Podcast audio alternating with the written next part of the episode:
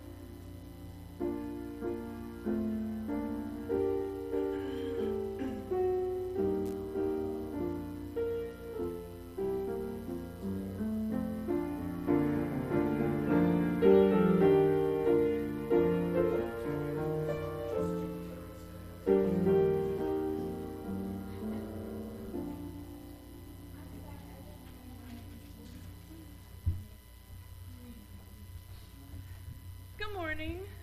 Happy Resurrection Sunday. Yay. Um, if you will all turn in your, can I just shut this? In your red hymnal to number 247. 247 in the red. And then stand with me. We'll wake up a little bit.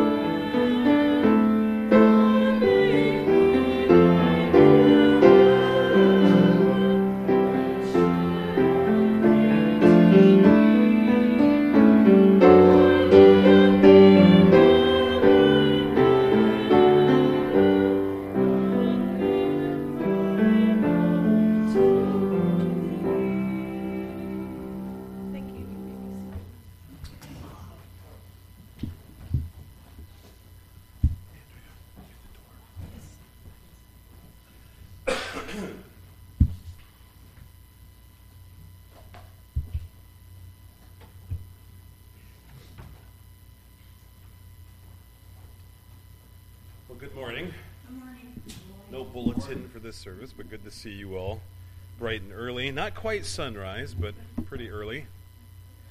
That's okay. I was up with the sunrise. I don't know about you. The older I get, the less I can sleep. Uh, so you don't have a bulletin, so you don't have the title uh, for the message this morning. And Pastor asked me to speak uh, about the crucifixion. Um, and usually on the sunrise service, what do you normally hear about? You hear about the resurrection. In fact, in the past, as I looked through the history of things that I have spoken in the morning, the topic was all something about the resurrection, but not this morning. This morning, the topic is about the crucifixion, and Pastor is going to deal with the subject of the resurrection in the service to come. The sermon uh, titled this morning, I shouldn't say sermon, the thoughts, the ideas, uh, is Prophet, Priest, and King of the Crucifixion. And we hear about, you know, Jesus' control for sure, and those things we know about the story. Um, and uh, I, I, invite you to read through that this morning if you haven't. I'm not going to do that. We are going to spend um, time in Matthew, and Matthew 26 in particular, and we're also going to kind of take a survey through Hebrews. Very quick and concise because we only have a little bit of time uh, before the next service. So uh, let's pray before we begin, and uh, we'll talk about his offices as he approaches the, the moments of his death. Heavenly Father, we do thank you for the, the beauty of this morning. And Lord, how often these mornings go by us so unobserved. We're just stuck in the doldrums of routine. We wake up and every day seems to melt into the others, forgetting and to look at the environment that you've created for us and the beauty therein. Thank you for such a beautiful morning this morning as we meet as your people to celebrate the resurrection of the Lord Jesus Christ. I pray this morning that you'll be with us as well as the many churches that are celebrating, the many people called out from this world and called to worship the Lord Jesus Christ. I pray that we will, as a collective whole this morning, offer praise to our King, Jesus the Christ. We ask this in his name. Amen. Christians throughout the world have met already and yet will meet to remember and celebrate the resurrection of the Lord Jesus Christ. Yet before any resurrection might be a possibility, a death must first occur. We do not talk about resurrection when there is still life within. We may speak of resuscitation or someone to be revived or refreshed, but we do not use the term resurrection without being paired with death. The global Easter meetings this morning over someone's resuscitation, revival, or refreshment would not garner the excitement, wonderment, or worship as does resurrection. Indeed, it is not his resurrection that Jesus commands us to remember. It is his death that he demands we regularly remember when we take part in the ordinance of the Lord's table. For it is with his death that he procures salvation for his people. This morning, I want us to look at the Lord Jesus Christ in his offices of prophet, priest, and king as we examine the events leading up to and ultimately ending with his crucifixion. The first office of Jesus is often relayed as his role as prophet. Well, did Jesus prophesy about his death? Most certainly he did, and here are just a few passages. And he strictly charged and commanded them to tell this to no one, saying, The Son of Man must suffer many things and be rejected by the elders and the chief priests and the scribes, and be killed, and on the third day be raised. Luke 9 21 and 22. From that time, Jesus began to show his disciples that he must go to Jerusalem and suffer many things from the elders and chief priests and scribes, and be killed, and on the third day be raised. Matthew 16, verse 21. And he began to teach them that the Son of Man must suffer many things and be rejected by the elders and the chief priests and the scribes and be killed, and after three days rise again. And he said this plainly. Mark 8, 31 through 32. But while they were all marveling at everything he was doing, Jesus said to his disciples, Let these words sink into your ears. The Son of Man is about to be delivered into the hands of men. But they did not understand this saying, and it was concealed for them, so that they might not perceive it. And they were afraid to ask him about this saying. Luke 9, 43 through 45. And, taking the twelve, he said to them, See, we are going up to Jerusalem, and everything that is written about the Son of Man by the prophets will be accomplished. For he will be delivered over to the Gentiles, and will be mocked, and shamefully treated, and spit upon. And after flogging him, they will kill him, and on the third day he will rise. But they understood none of these things. This saying was hidden from them, and they did not grasp what he said. Luke 18, 31 through 34. At least three times in three different events, and some of these things I had just read were synoptic. They were part of the same uh, events, just relayed by different authors. At least three different times, Jesus plainly told his disciples that he was going to die. They heard him, they at least heard the words, but they could not yet understand. Regardless, these passages demonstrate Jesus' knowledge of his own death and how it would occur. The text of Matthew 26, verses 17 through 35, gives us many prophecies that come true in a very short period of time. And remembering that the definition of a true prophet found in Deuteronomy 18 states that if a prophet speaks something in the name of God and it does not come to pass, they were not speaking the truth, and they should be put to death. The prophecies of Jesus all come to pass within a very short period of time. You'd like to turn in your Bibles to Matthew 26, we'll start at verse 17 if you'd just like to follow. I will be reading them. Matthew 26, 17. Now, on the first day of unleavened bread, the disciples came to Jesus, saying, Where will you have us prepare for you to eat the Passover? He said, Go into the city to a certain man and say to him, The teacher says, My time is at hand. I will keep the Passover at your house with my disciples. And the disciples did as Jesus had directed them, and they prepared the Passover. We'll stop here for a moment. I find it interesting here that they don't question Jesus about this very practical prophecy. They just go. And a similar event occurs in chapter 21, previous, when Jesus says in verse 2 Go into the village in front of you, and immediately you will find a donkey tied and a colt with her. Untie them and bring them to me. If anyone says anything to you, you shall say, The Lord needs them, and he will send them at once. And what I love about these two similar practical prophecies is the seeming unknown variable of the owner of both of these items the donkey, and the room with the prepared feast. Maybe finding a donkey is not that rare, but taking it without much of a protest from its owner is a little harder to believe. What is more, the owner of the house and room would have probably been preparing it for himself and his family. To simply give it up to someone else means that he and his household were now unprepared for the feast. And nonetheless, in both cases, no resistance is given. And this makes the prophecy that much more miraculous and proof of Jesus' claim to the office of prophet. Moving on, verse 20. When it was evening, he reclined at the table with the twelve. And as they were eating, he said, Truly I say to you, one of you will betray me. And they were very sorrowful and began to say to, to him, one after another, Is it I, Lord?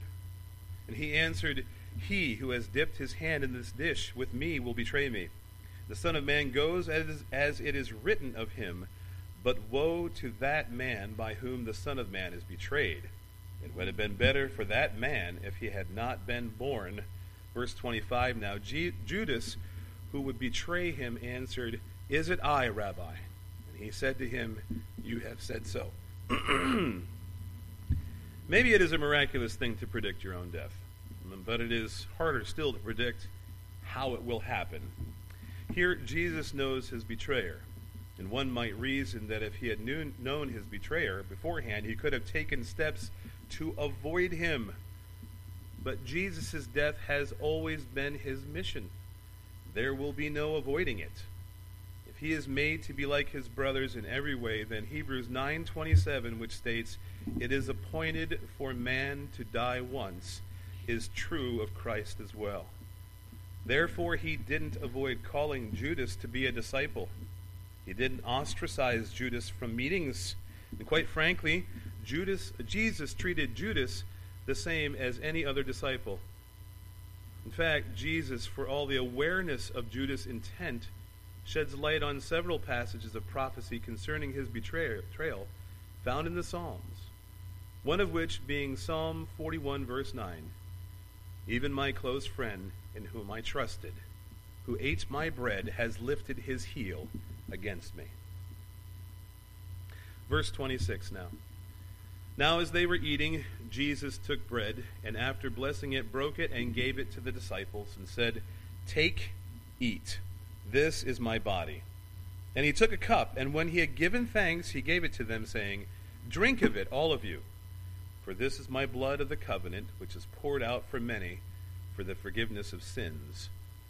I tell you, I will not drink again of this fruit of the vine until that day when I drink it new with you in my Father's kingdom.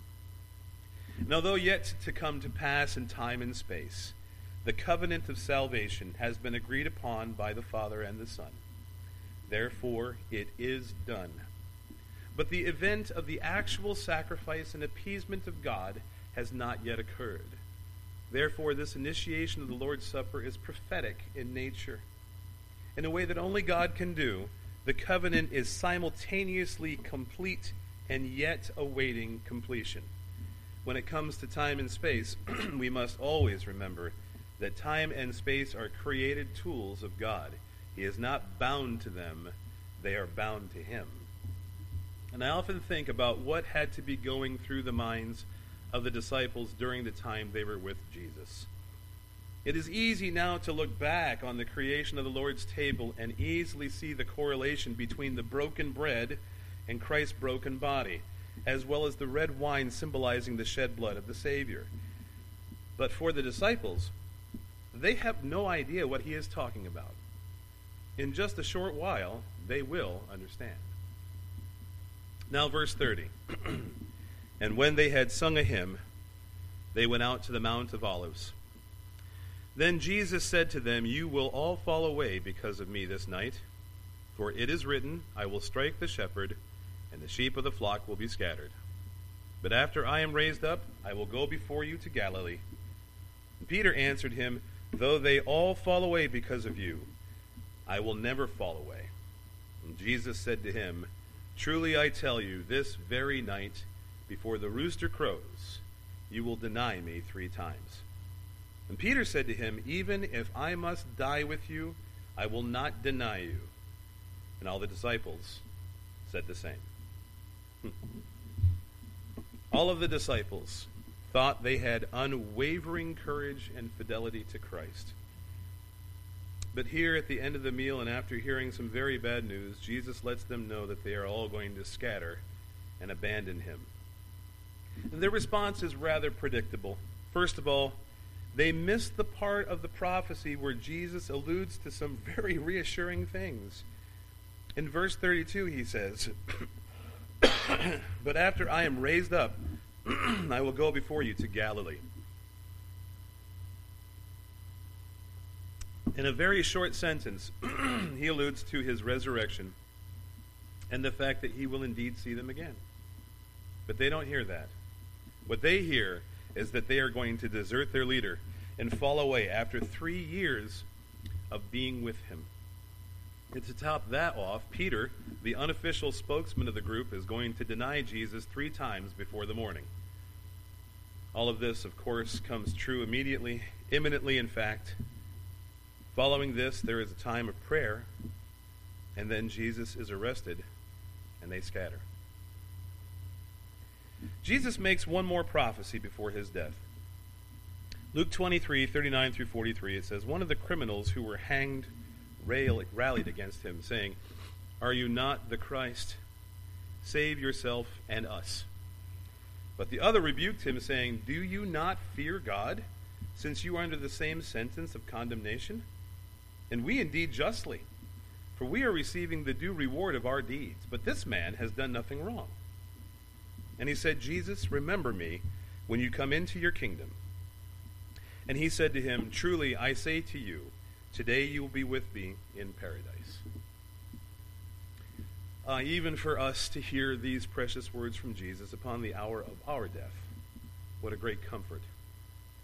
What assurance that must have been for the adopted child of God dying next to the Son of God. And what a blessing for him. Brethren, this last prophecy of Jesus Christ was as ironclad as any other ones he had spoken. This was Jesus, the prophet, during the events that led up to his death.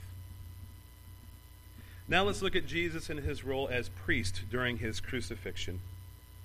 One of the most revealing requests of Jesus of his Father is found in Luke 23:34.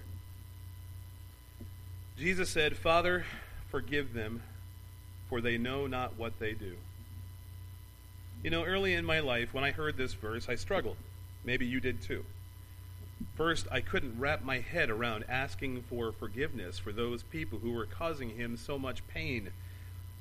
In the midst of agonizing, torturous pain, he's actually thinking about the well being of others.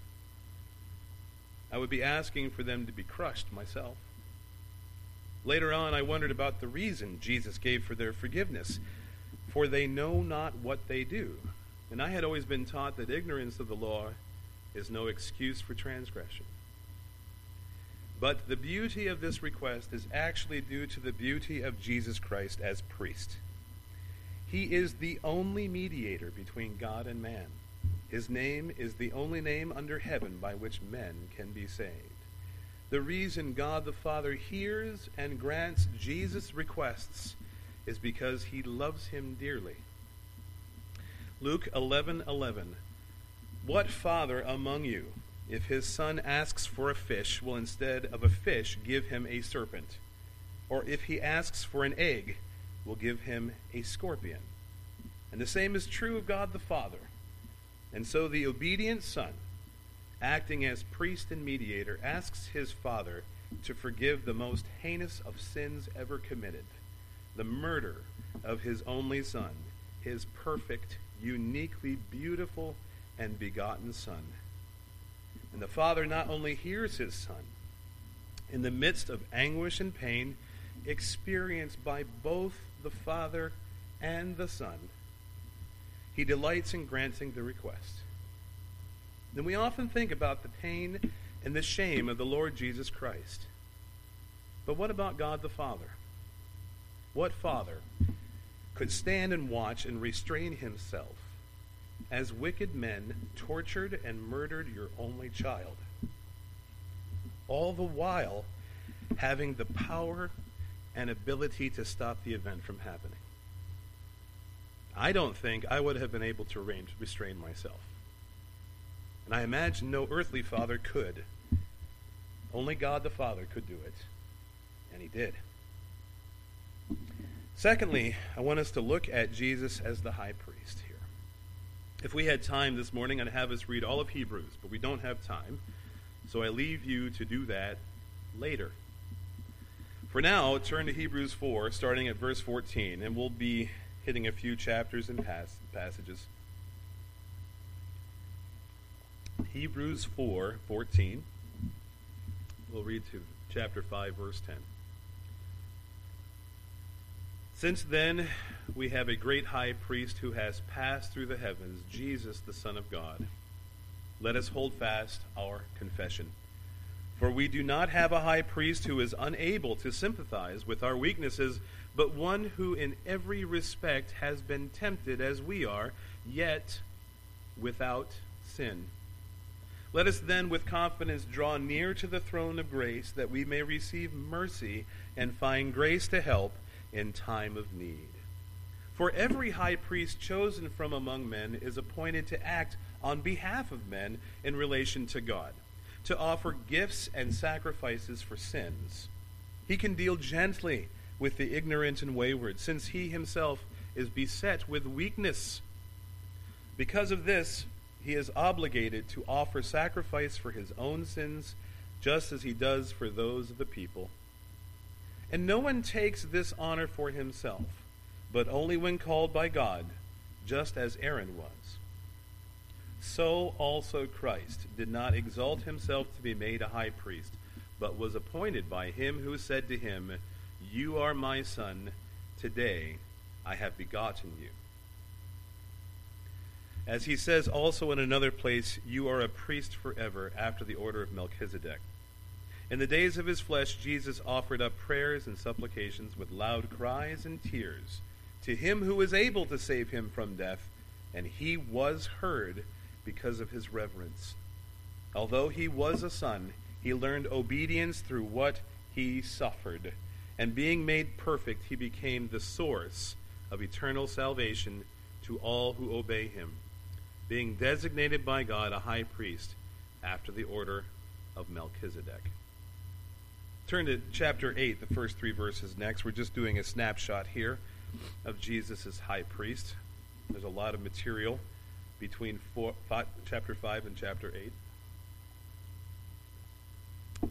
Verse 1 of chapter 8. Now, the point in what we are saying is this We have such a high priest, one who is seated at the right hand of the throne of the majesty in heaven a minister in the holy places, in the true tent that the Lord set up, not man.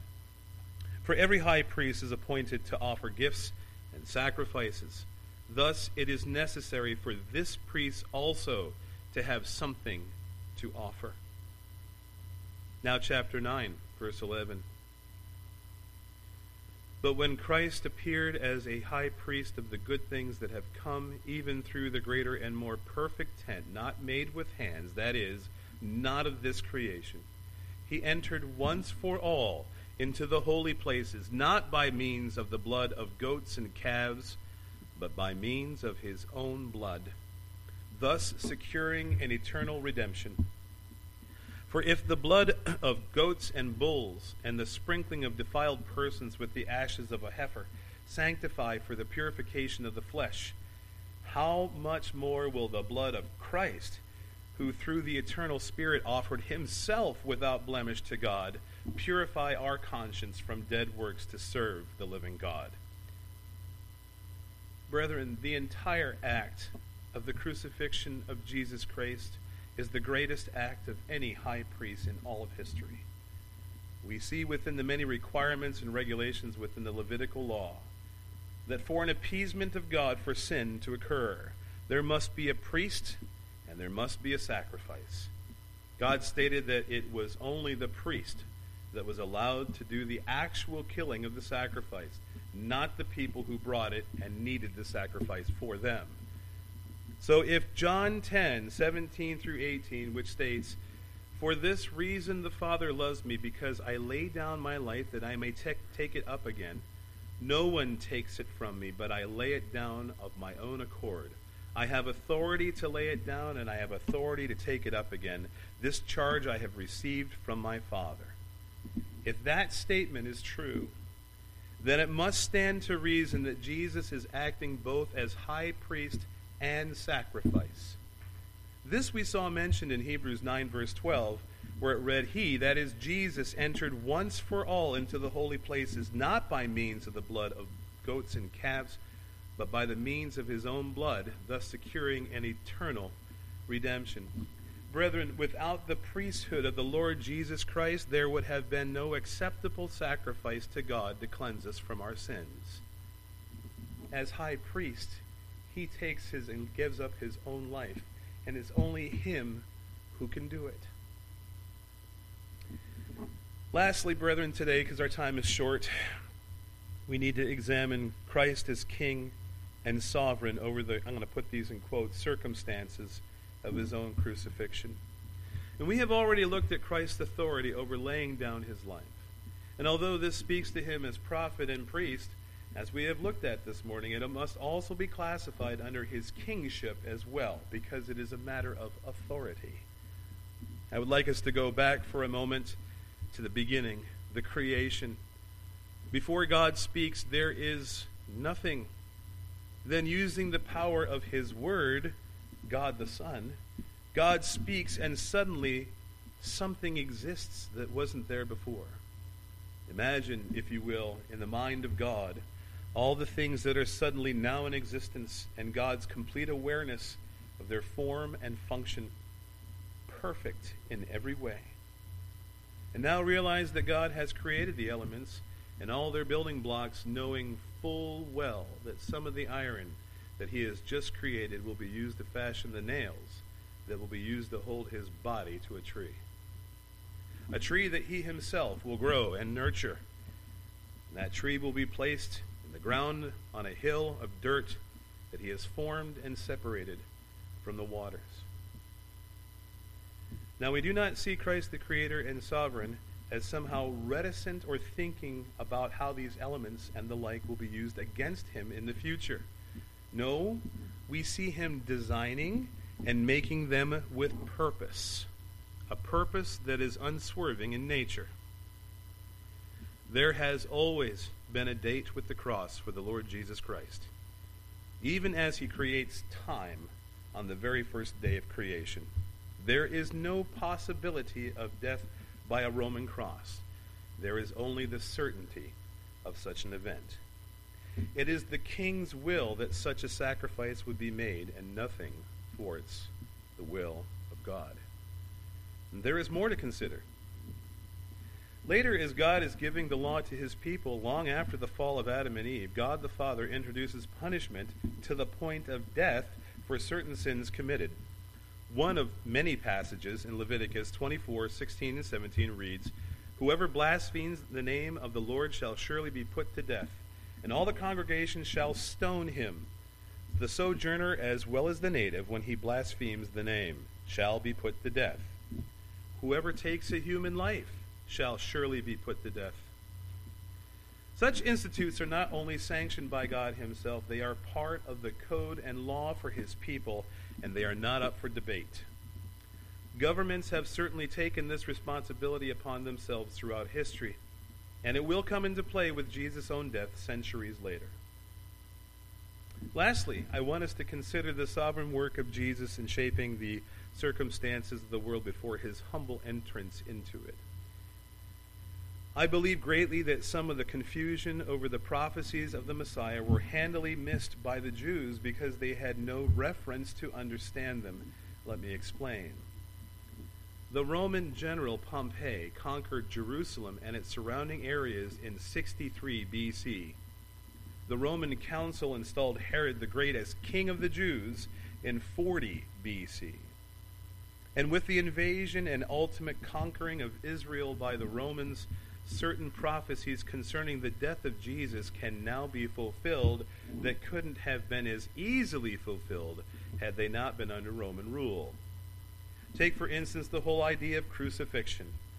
Crucifixion was a Roman means of execution, not Jewish.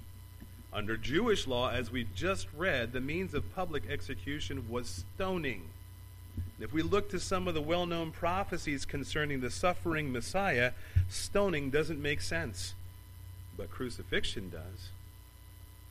And as Moses lifted up the serpent in the wilderness, so must the Son of Man be lifted up, that whoever believes in him may have eternal life. John 3 14 through 15.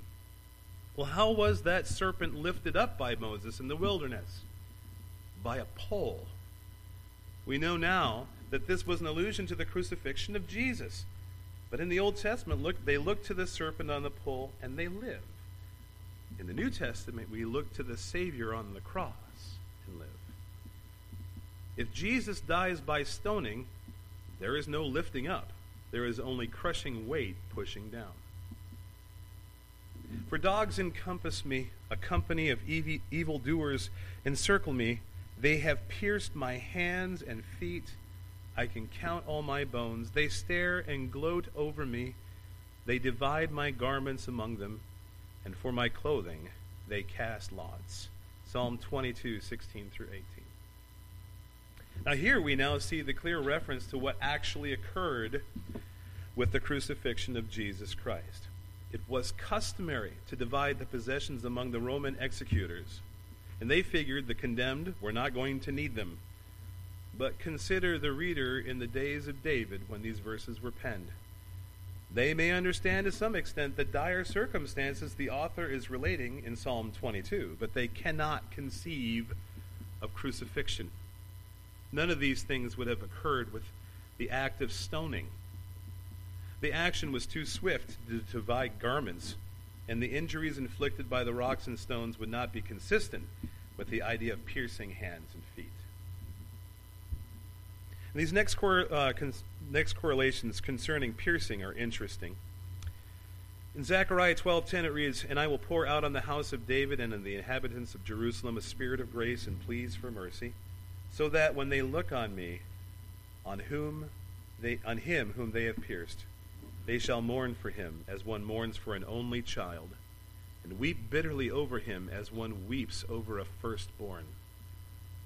Now, this passage directly relates to the nailing of Jesus' hands and feet to the cross, as well as to the account in John 19, verse 31. Since it was the day of preparation, and so that the bodies would not remain on the cross of the Sabbath, for the Sabbath was a high day, the Jews asked Pilate that their legs might be broken, that they might be taken away. So the soldiers came and broke the legs of the first, and of the other who had been crucified with him. But when they came to Jesus and saw that he was already dead, they did not break his legs. But one of the soldiers pierced his side with a spear, and at once there came out blood and water. He who saw it has borne witness. His testimony is true, and he knows that he is telling the truth, that you also may believe. For these things took place that the scripture might be fulfilled. Not one of his bones will be broken. And again, another scripture says, They will look on him whom they have pierced. And by the way, the phrase, the one they have pierced, is found once more in Scripture of the coming again of the Lord Jesus Christ. Revelation 1 7 through 8 reads, Behold, he is coming with the clouds, and every eye will see him, even those who pierced him. And on all tribes of the earth will wail on account of him. Even so, Amen. I am the Alpha and the Omega, says the Lord God, who is and who was and who is to come, the Almighty. The one that they have pierced is none other than the Alpha and the Omega, Jesus, God the Son, as Adonai. Jesus, the sovereign Lord and holy King. No wonder they are weeping and wailing at the sight of him. Jesus, as such a king, connects himself forever to the piercing he received both in his hands, feet, and side. Next, in the passage concerning his piercing, we notice another phrase not one of his bones would be broken. And this is prophesied in Psalms 34 19 through 20. Many are the afflictions of the righteous, but the Lord delivers him out of them all. He keeps all his bones, not one of them is broken. Now I know, brethren, that understanding that Jesus was not going to lose his life to either the crushing asphyxiation of crucifixion or the crushing blows of stoning, he lays down his life when he sees fit. But the people there that day believed that the mode of his death was effective. Stoning would normally break several bones, and in crucifixion, bones are broken, as we read, to speed the death of the condemned.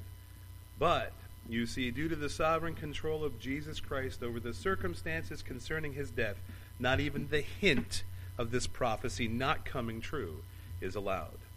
The mode of death chosen by Christ does not include the breaking of bones, and one might even speculate that the suggestion to break the bones of the condemned may have been an effort to negate that particular prophecy by the evil one. But nonetheless, when the soldiers come to Jesus, he has already given up his spirit. These ideas beg the hypothetical question since it wasn't crucifixion, nor would it have been any means of execution, the method surrounding the death of Jesus Christ could have been any number of things. The date with the cross is not the date with Jesus' death.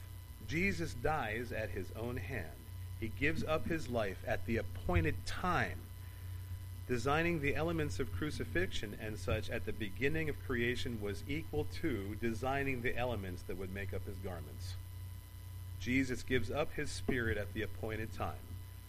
No heavy rock thrown, no Roman cross, no fiery furnace, nor any other method would hasten that event. The sovereign king dies when the sovereign king decides to do so. That, my dear brethren, is true and awesome power. It is divinely appointed for man once to die. Jesus has set his appointment and he has kept it. What a king.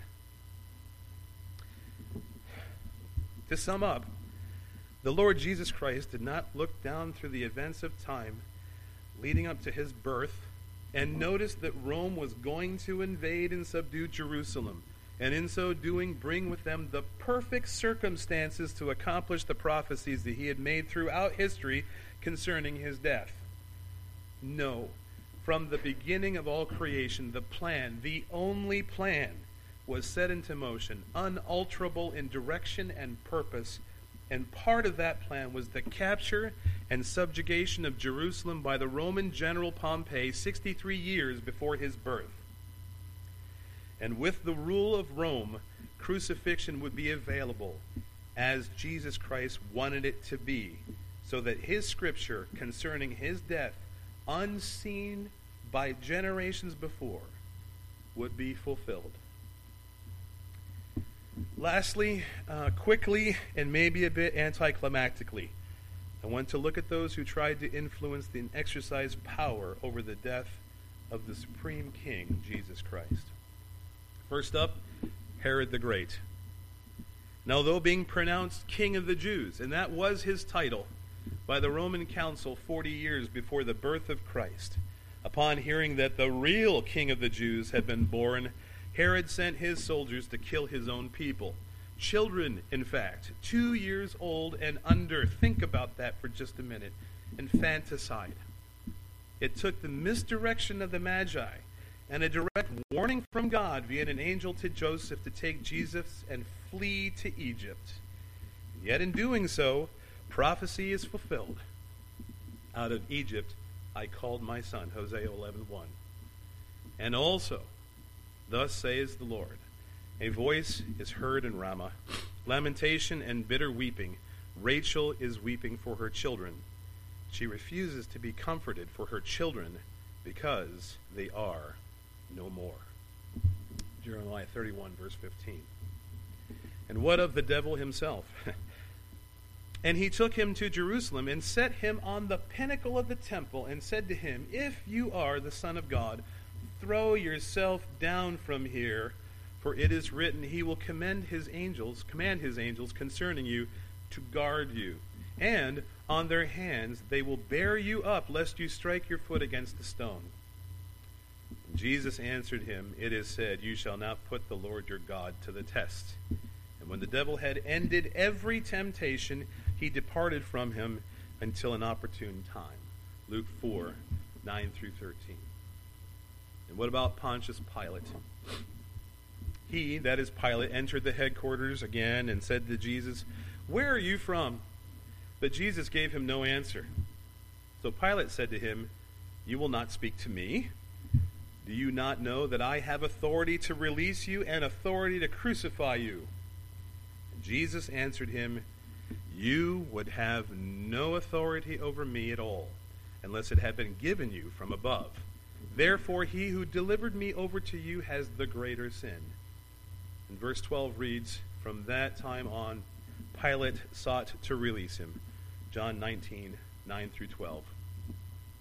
Brethren, what is so interesting about this last one with Pilate is he starts off trying to intimidate Jesus into answering him because of his authority. But after the rebuke of Jesus, he tries desperately to release Jesus so that he won't be crucified yet it is to no avail. Pilate cannot hasten Jesus' divine appointment, and he cannot stall it either. He does not realize that it is not Jesus that should be impressed with this minor Roman potentate, but rather that he, a mere creation, is in the presence of the master designer, architect, creator, designer, and sustainer of the entire universe. Brethren, maybe may we be more aware of the greatness of the Lord Jesus Christ. I would dare say for all of us, the more you get to know us, the more flaws are found, the more cracks in the facade are seen, the deeper the examination of our lives brings out the ugliness of our sin. Ah, but to cast your gaze upon Jesus Christ, the perfect and holy Son of God, there you will never be disappointed. A lifetime of learning about him warrants no ill thoughts of him. There is no hidden blemish in Christ, only more greatness to be observed, and subsequently more worship to be given. May we today praise him for his work and control in the hour of his death, as prophet, priest, and king. Let's pray. Dear Father, we thank you for such a great Savior as we have. And Lord, how we have been dulled and lulled into thinking about our own issues in this world. This is just temporary. And Lord, we know as we have read this morning, there is a time appointed for us to die where we will leave this place. And what will we do after that? Unless there is peace with you, we go to someplace far worse than here.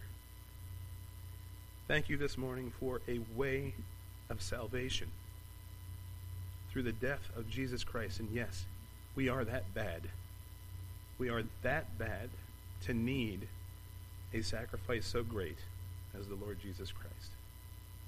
Thank you for his willingness to come, to live a perfect life before you, to offer himself as high priest and sacrifice, to redeem a people who didn't want to be redeemed who didn't know they need redemption. Thank you for your love for us beyond our own scope, Lord. Be with us this morning. Help us as we celebrate in the hour to come the resurrection. A dead Savior is no Savior at all. So, Father, we look forward to hearing this morning and worshiping you even more. We ask your blessing upon our time. In the name of the Lord Jesus Christ, we ask it. Amen.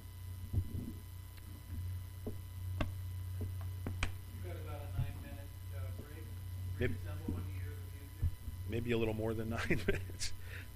Hit the bathroom or something.